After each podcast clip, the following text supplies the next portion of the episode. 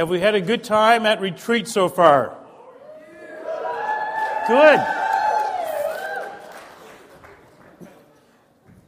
Now, I couldn't be in on uh, seeing any of the games this afternoon. Uh, which team is winning?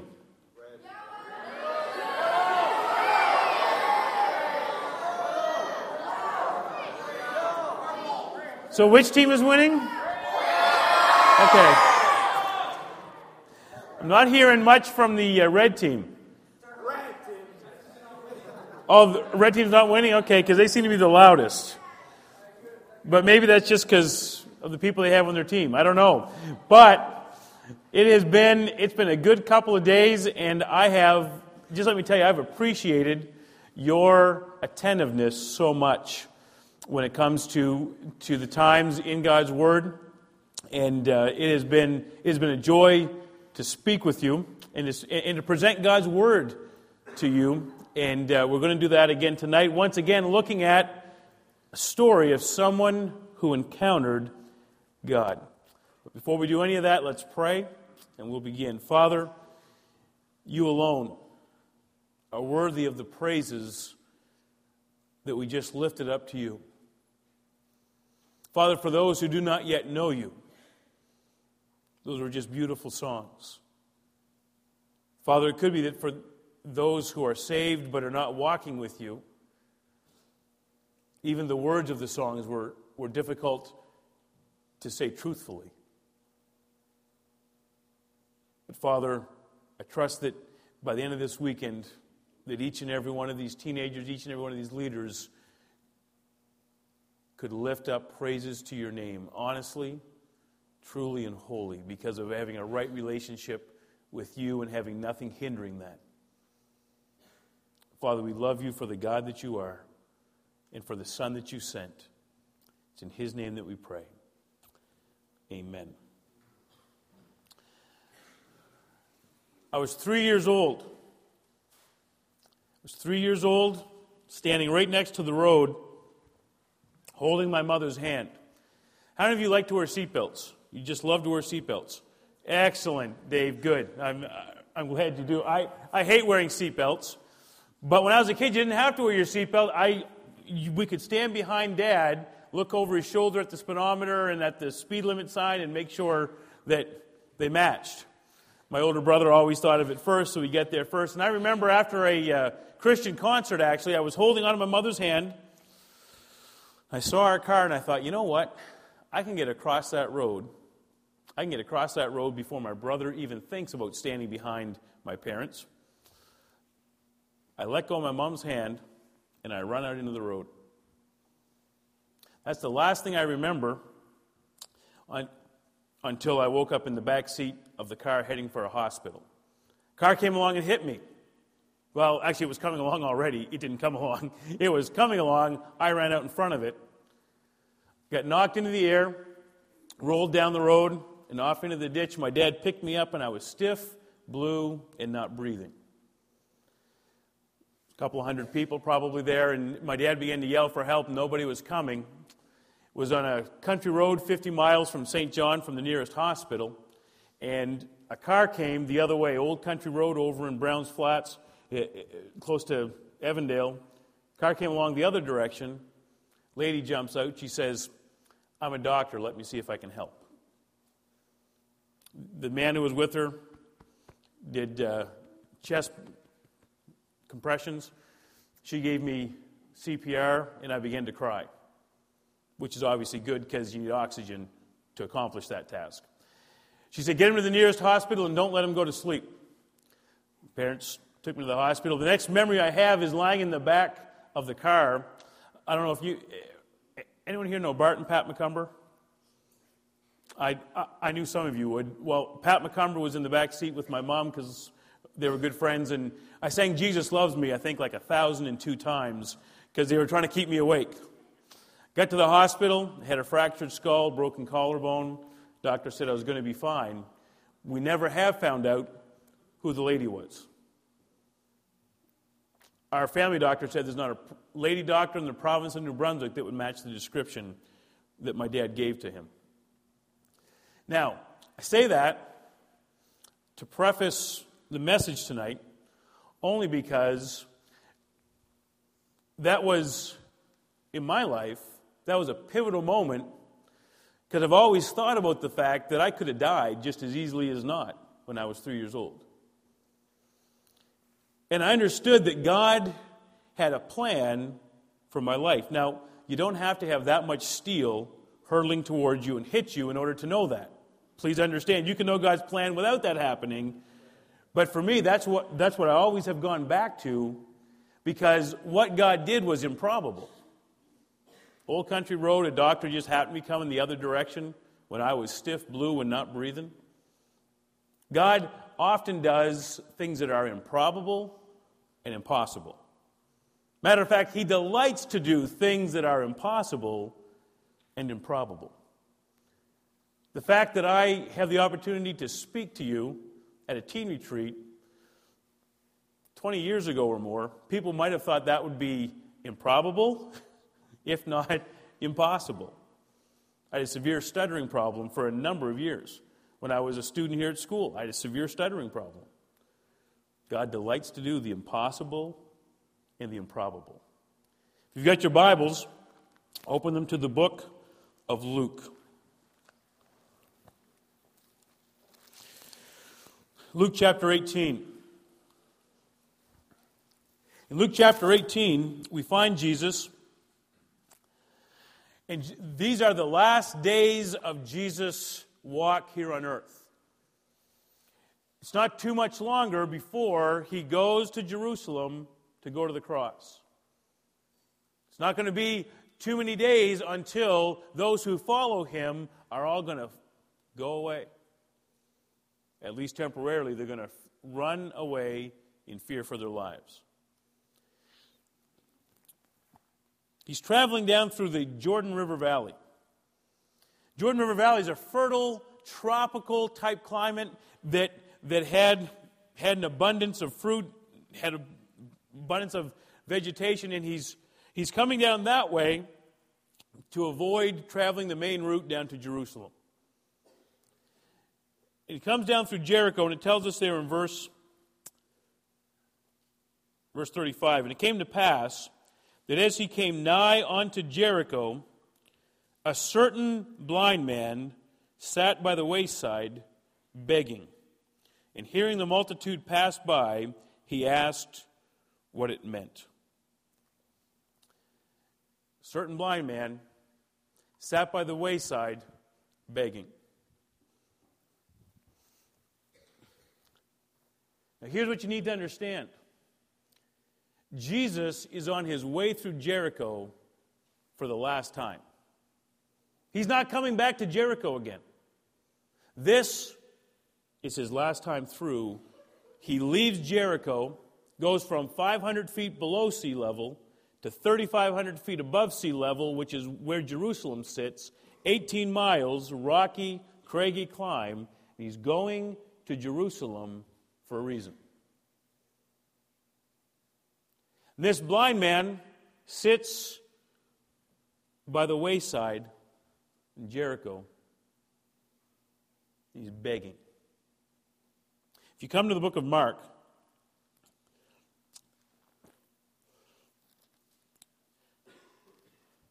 come to the book of Mark, chapter 10.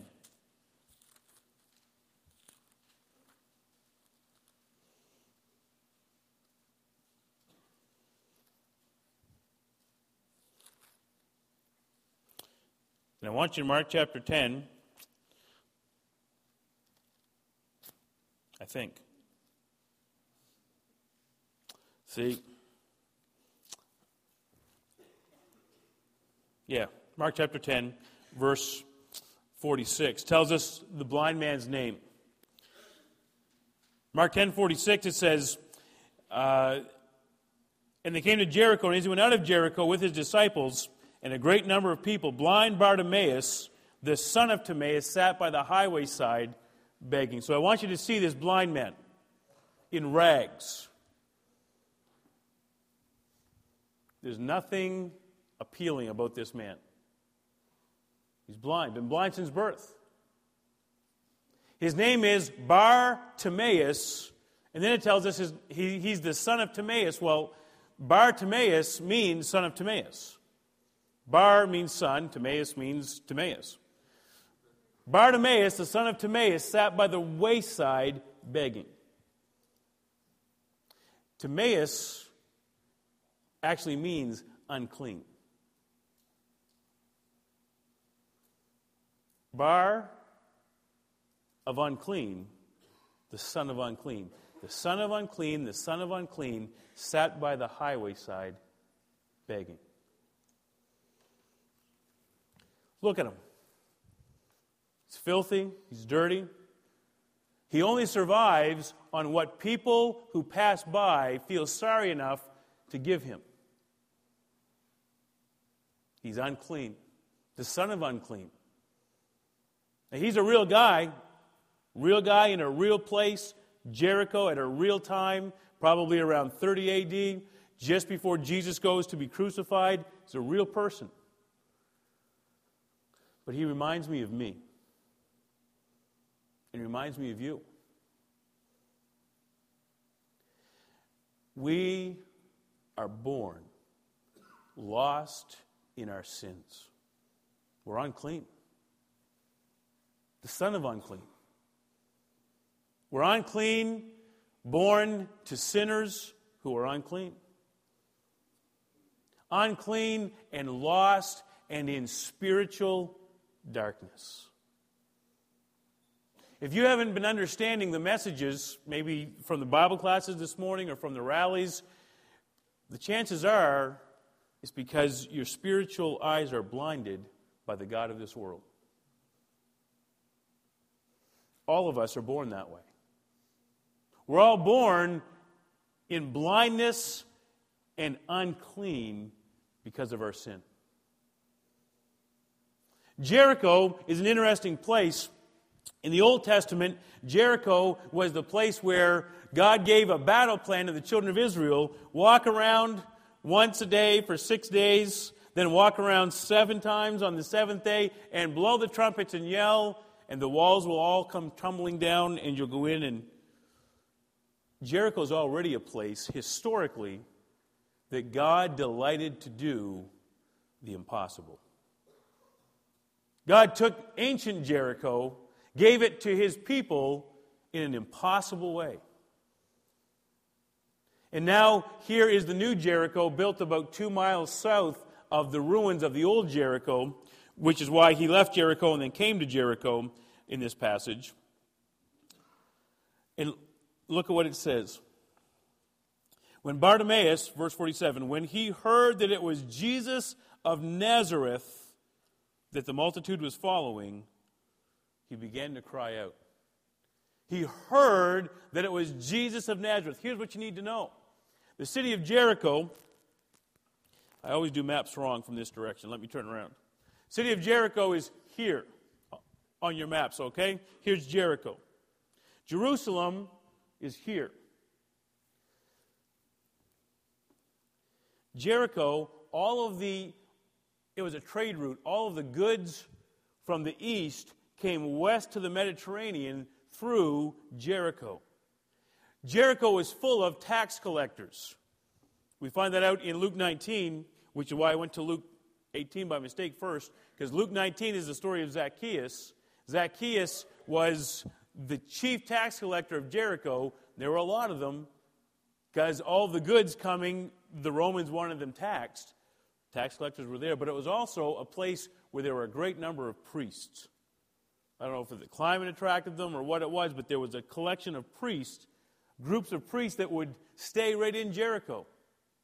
And you've got to know that the name Jesus of Nazareth meant something to those people. It's been three years that Jesus has been healing the lame, raising the dead, healing the blind. It's been three years, and his fame spread throughout that whole region. You got to know that Bartimaeus heard some conversations.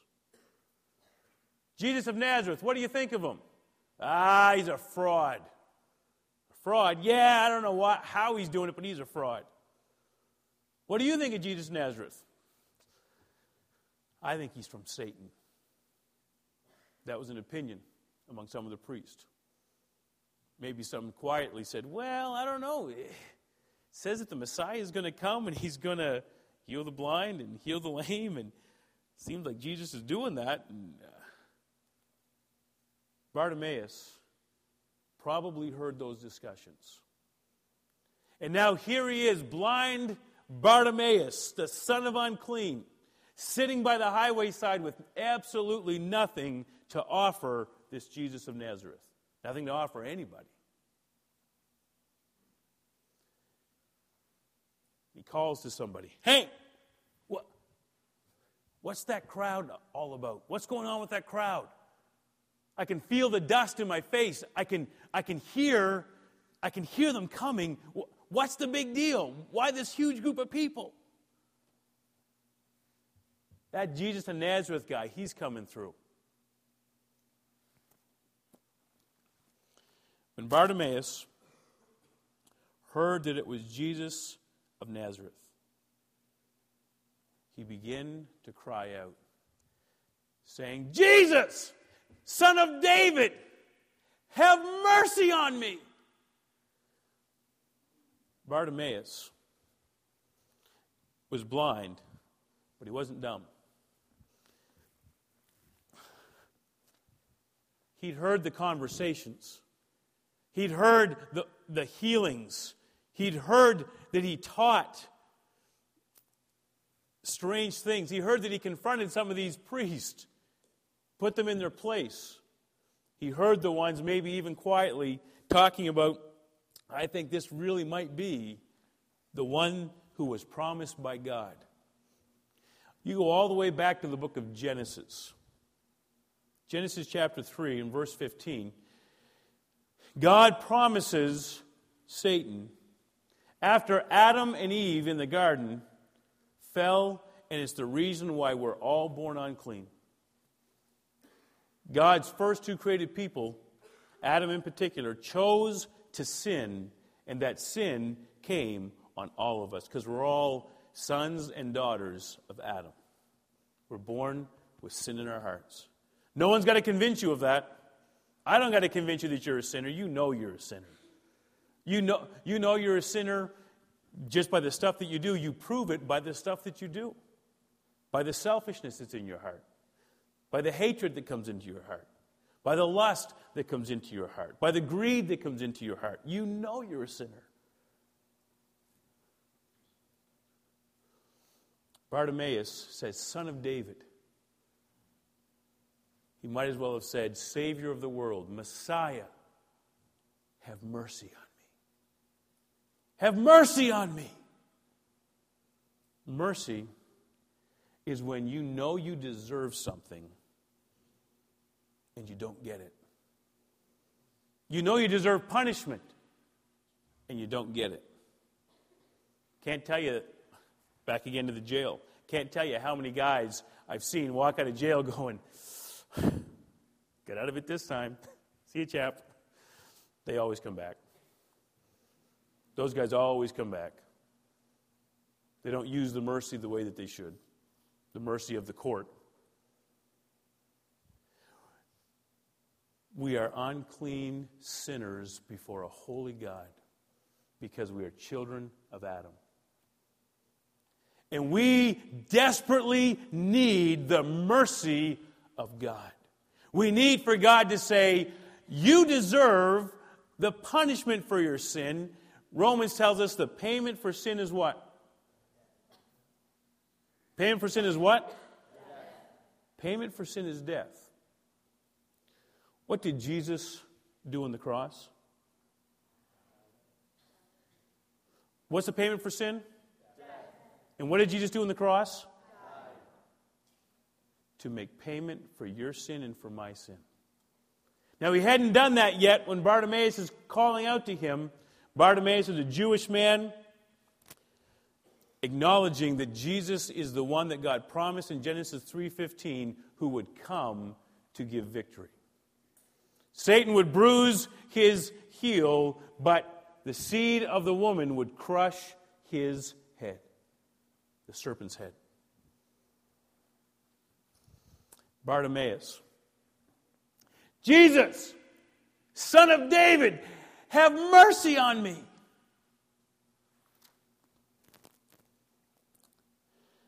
And many charged him that he should hold his peace. Shut up. He's too busy to deal with you, Bartimaeus. Come on, just, just be quiet. Man, Jesus is busy. He's got a crowd of people here. He doesn't need you yelling at him. Just, just be quiet. This is the crowd that followed Jesus. This is the crowd that followed Jesus. The blind man is yelling for Jesus to have mercy on him. And the crowd that followed Jesus said, Shut your mouth. Just quiet down. He's too busy for you. But Bartimaeus cried out all the more, Son of David, have mercy on me. Blind Bartimaeus doesn't know that this is Jesus' last time through Jericho. He doesn't know it. He doesn't know that if he doesn't get his attention today, he's not going to get his attention. He doesn't know it's his last chance. He doesn't know it. All he knows that Jesus guy. That Jesus guy who makes blind people see, he's here. And I don't care what anybody says. I don't care what anybody tells me. Son of David, have mercy on me. Son of David, have mercy on me. I need you. I need you. I'm blind and I'm a beggar and I need you. Quiet, Bartimaeus. I think some of the most beautiful words in all of Scripture are found in verse 49. And Jesus stood still.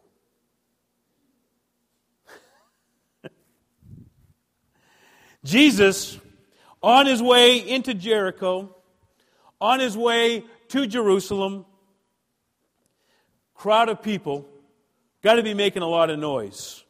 Son of David, have mercy on me.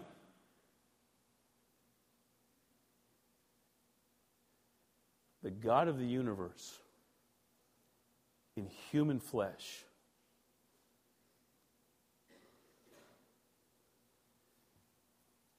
Hears that blind man's cry. And he stood still. Young people, please understand me. Jesus is standing still for you tonight. He hears the cry of your heart. You may not even know that it's Jesus that you need. You might be trying to fill that cry of your heart with a whole lot of sin, a whole lot of stuff that's just going to harm you. And your heart's crying out for something and you don't know what it is. Let me tell you tonight, according to God's word, you're crying out for the God who made you and has sent his son to pay the price for your sin that you might be reconciled to Him, that you might be brought into relationship with Him. He stands still for you tonight. Son of David, Jesus, Son of David, have mercy on me. And Jesus stood still and commanded him to be called. Psalm 139 says, How precious are your thoughts unto me, O God, how great is the sum of them. If I were to count them, they would be greater than the sands of the sea. Jesus is thinking about your need right now, the need of your heart in a way that only He can. He commands Bartimaeus to be brought to Him. Look at how the crowd turns. And they called the blind man, saying unto him, Be of good comfort, be of good cheer, rise, he calleth thee. Shut up! Be quiet! Jesus is too busy. Hey, tell him to come over here. Oh, hey, be of good cheer. Jesus wants to see you. Come here. Come here. Jesus wants to see you. Crowd that follows Jesus can be pretty fickle sometimes. Bartimaeus. Look at what it says.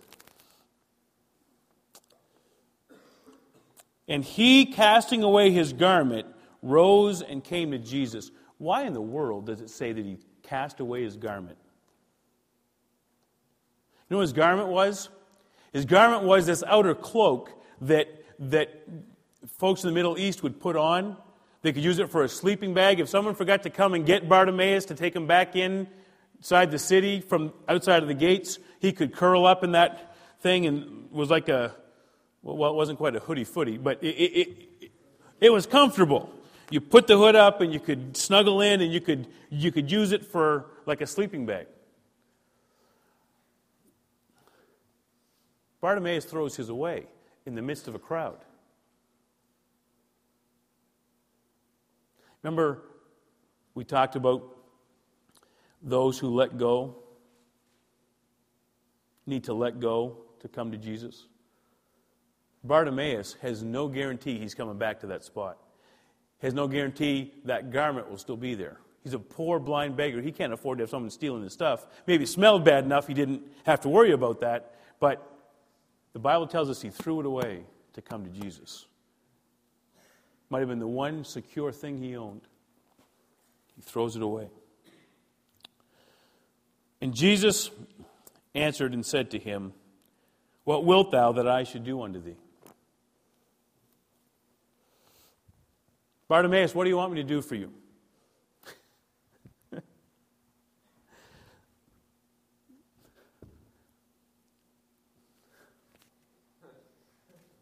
hmm. If you're Jesus, do you need to ask that question? If you're Jesus, do you need to ask him that question? I, I'm not nearly as smart as Jesus, but I would have known what Bartimaeus wanted. The crowd must have known what Bartimaeus wanted from this healer of Nazareth. They must have known what he wanted. Why did Jesus ask him?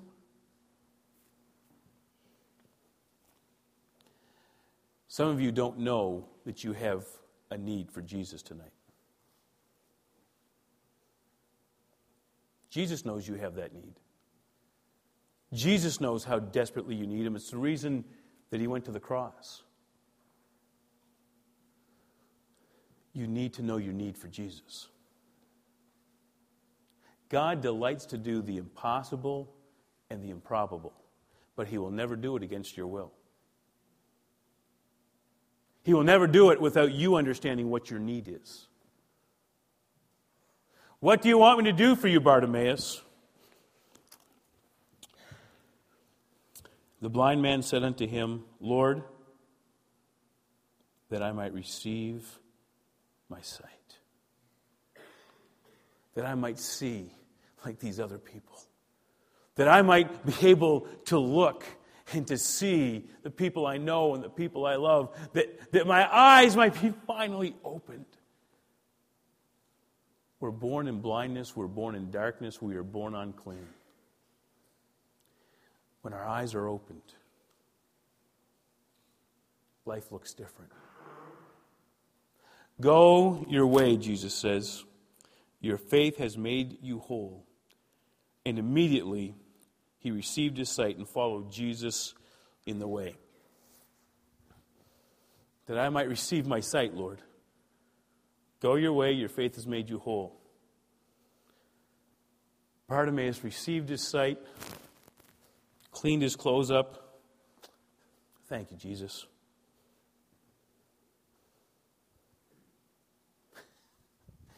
Now, I don't know what kind of personality Bartimaeus had. Man, I can see. I can. I can see you, and I can see you. And, well, that's not a great thing, but I can see. I, I can see. Oh, oh, thank you. Thank you, Jesus. Thank you that I can see. My eyes are opened. I can see. Yeah. Hey, let me tell you this. That blind man's life was never the same. It was never the same ever again. Bartimaeus didn't wake up the next morning and go, Oh man, I got to look for work. No. He woke up and said, Praise God, I can see. See. I was a blind, dirty beggar. Jesus, now I can see. I can see. I can see. There are some of you here tonight who are believers who you don't even come close to appreciating what Jesus did for you. You can see. You look at the sinners in your life and you go, man, they're having so much more fun than me. They don't know Jesus. And they are not able to see like you can see. And you sometimes think, man, I wish I wasn't saved so I could go do that stuff. You imagine Bartimaeus the next day going out and sitting by that wayside begging, acting like he was blind? Believing young people, you need to see clearly that God has purchased your salvation with the blood of Jesus Christ, loved you so much, gave you that gift. And everything is different because you can see. And some of you are so used to the light that you've gotten callous to it. You don't appreciate it. But you need to fall in love with the Jesus who made you whole, who washed you, made you clean, said, Your sin I will remember no more. And you can see. Some of you are like blind Bartimaeus still tonight. Jesus wants to make you clean. He wants to wash your sins away. He wants to let you see. I can see. I love the fact that I can see. Sometimes we take our sight and we just use it to criticize people in darkness rather than love them to Jesus. Blind Bartimaeus, the son of Timaeus, sat by the highway side begging. Afterwards, when he received his sight, the Bible says he followed Jesus in the way. I think he went all the way to Jerusalem with them. There was two blind men in Luke that were talked about. Bartimaeus is singled out in Mark because I think he was known in the church. I think he followed Jesus in the way and stayed faithful so that that was his story because God delights to do the impossible and the improbable. Some of you are saying, if I become a Christian, people are going to really laugh at me. Because I'm this and I'm this and I'm this and I'm this. Satan always wants to define you by your sin. God doesn't. God wants to define you by what he did for you in Jesus Christ. He wants to bring you into his family and call you his child. Young people, blind Bartimaeus didn't know it was his last chance to get that gift from Jesus. He didn't know. All he knew was, I got to get my sight today because Jesus is going by. That's what he knew. Today is the day of salvation. Every head bowed and every eye closed. I'm going to ask if Steve would come to lead us in a last song. But let me just challenge you. Let me speak to you directly. If you are not saved tonight, you don't maybe you don't even know what I'm talking about. But you but you have a sense in your heart that you need to. You need to. You need to. I'm going to challenge you to come forward tonight, and talk to one of the counselors or if you don't do that, you make sure you grab your youth leader, come talk to me, or talk to one of the students afterwards. I want you to know that God can give you what nobody else can. God can be for you what nobody else can. Saved young people, you're chomping at the bit sometimes, you're pushing at the envelope, and you and you sometimes want out of this Christian thing because you think it's too constrictive for you. You think it's holding you back from having the life that you want and the fun that you want. Believe me, God is keeping you from harm. And if you fell in love with Jesus, the one who gave you sight, everything would look different. For those of you who are saved, I would ask you just right now in your heart, just in a quiet way, in your heart, thank God that you were brought up in a Christian home. Thank God for the salvation that you received.